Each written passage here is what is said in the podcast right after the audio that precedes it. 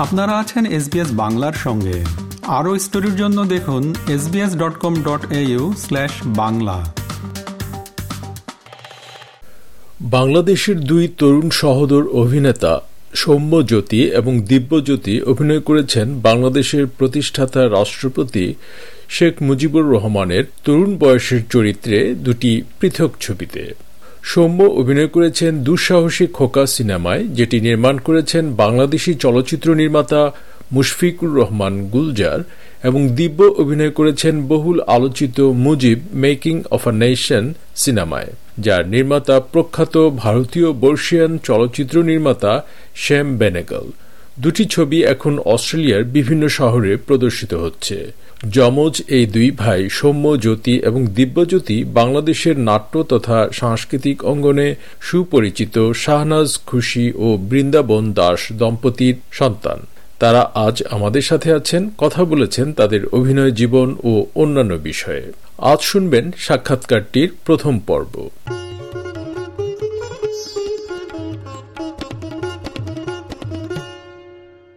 সৌম্যজ্যোতি এবং Dibyajyoti S SBS বাংলায় আপনাদের স্বাগত জানাচ্ছি। Thank you so much thank you জানতে চাচ্ছি যে আপনারা তো দুজন যমজ ভাই দুটো ছবিতে অভিনয় করেছেন।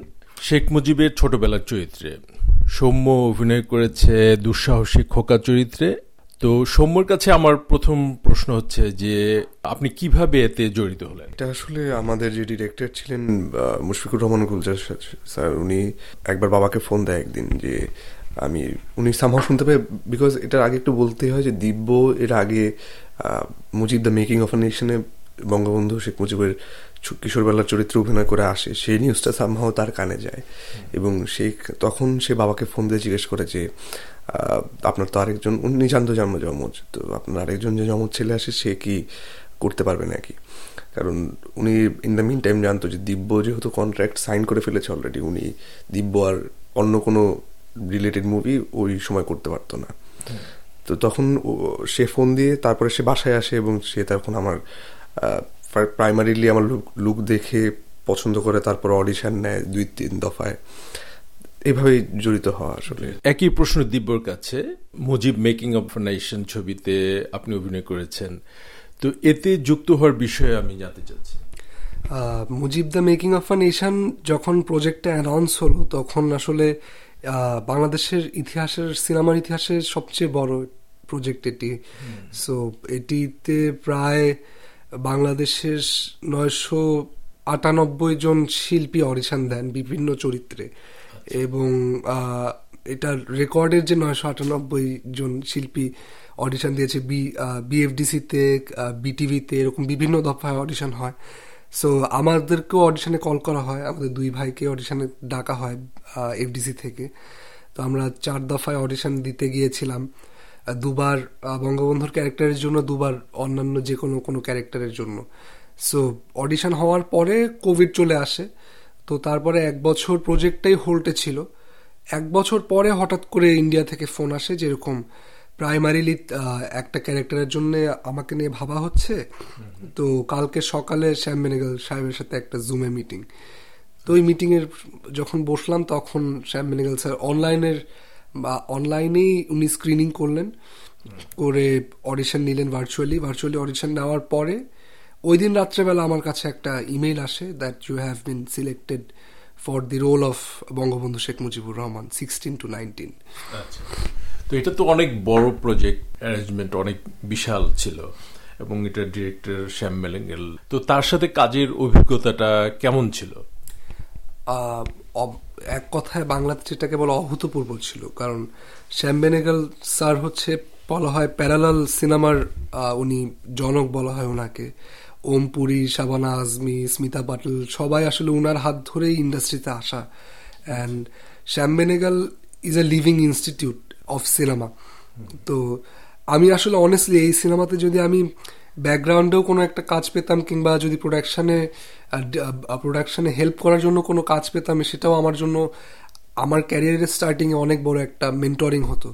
সেখানে উনার হাত দিয়ে এত বড় একটি প্রজেক্টের লিড রোলে অভিনয় করা, বঙ্গবন্ধুর চরিত্রে অভিনয় করা, এটা আসলে আমার মেন্টরিংটাই এত বড় একটা জায়গা থেকে হলো যে আমার খুবই এখন এটা স্বপ্ন স্বপ্ন মনে হয় at the same time and at the same time am very grateful যে শ্যাম বেনেগাল স্যারের সাথে আমি কাজ করতে পেরেছি।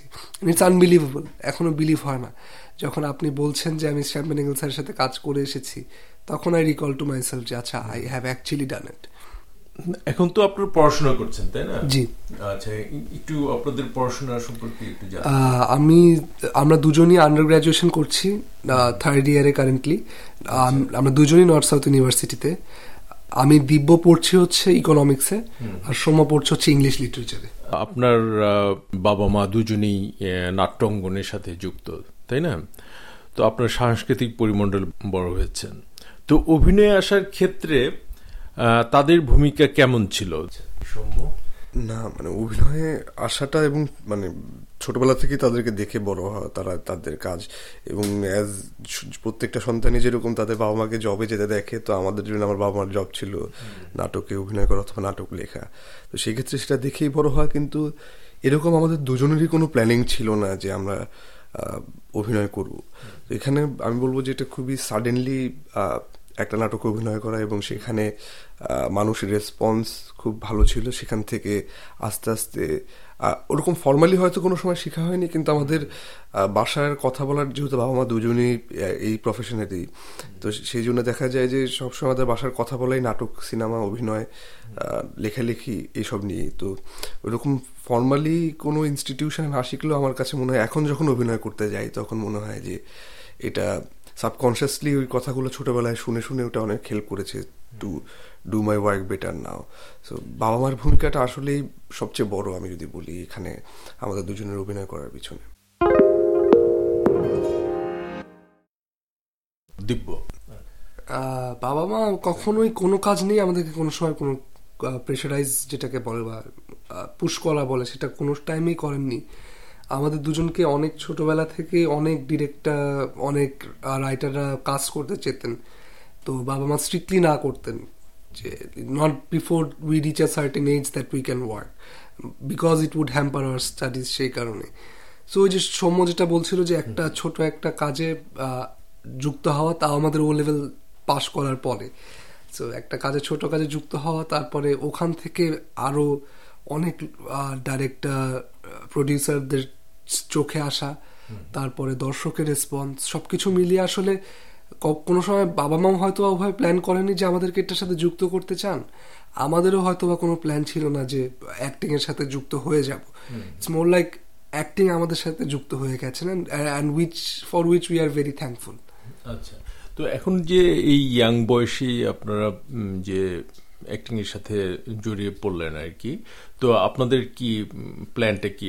ক্যারিয়ার হিসেবে অ্যাক্টিংটাকে না যদি দর্শক এভাবে ভালোবেসে যায় I love to do what I am doing তো দর্শক যদি ভালোবেসে যায় আলটিমেটলি অ্যাক্টিং বা showbiz depends on the audience তো অডিয়েন্স যদি এভাবে ভালোবেসে যায় I will love to do what I am doing at the moment new media নিয়ে কিছু কথা বলতে চাচ্ছি। যেহেতু আমার প্রশ্ন হচ্ছে সৌম্যর কাছে, এই যে নিউ মিডিয়ার এই যুগে, এখন তো অনেক কাজের অনেক সুযোগ, তো এখন অ্যাক্টিংকে এই ক্যারিয়ার হিসেবে নেয়ার কি কি অপরচুনিটি এবং কিংবা চ্যালেঞ্জ আছে বলে মনে করেন?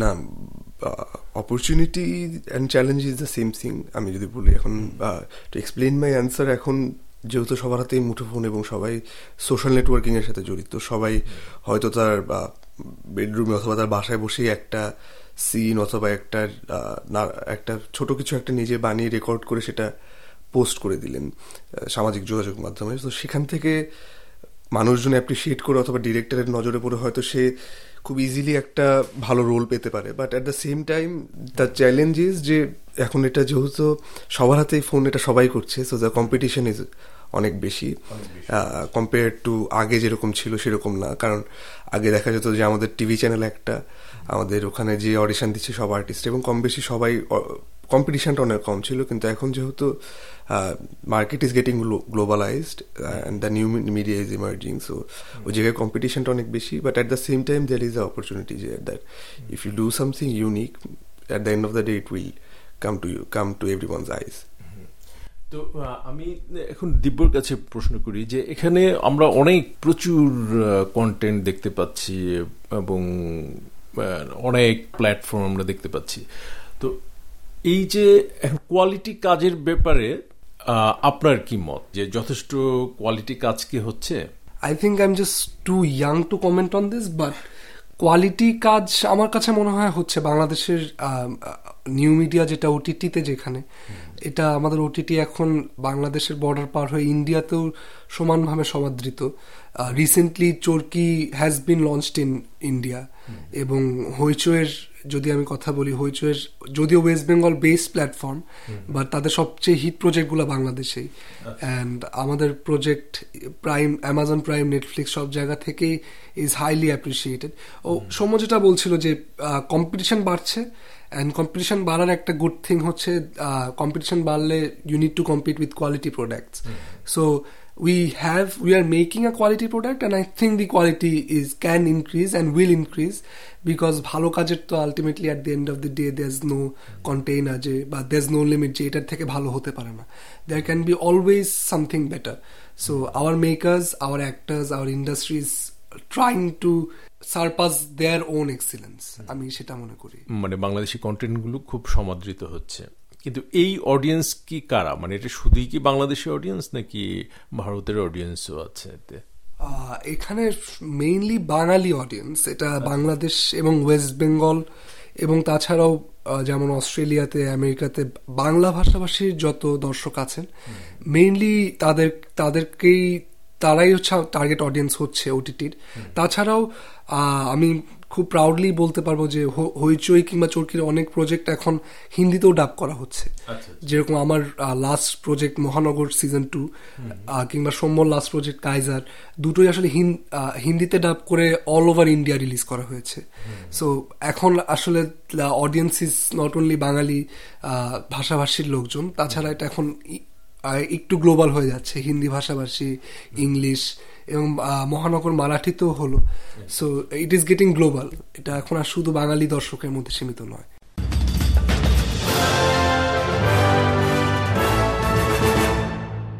শুনছিলেন বাংলাদেশের দুই তরুণ সহদর অভিনেতা সৌম্য জ্যোতি এবং দিব্য জ্যোতির সাক্ষাৎকারের প্রথম পর্ব। সাথে ছিলাম আমি শাহান আলম। আমাদেরকে লাইক দিন শেয়ার করুন আপনার মতামত দিন। ফেসবুকে ফলো করুন এস বাংলা।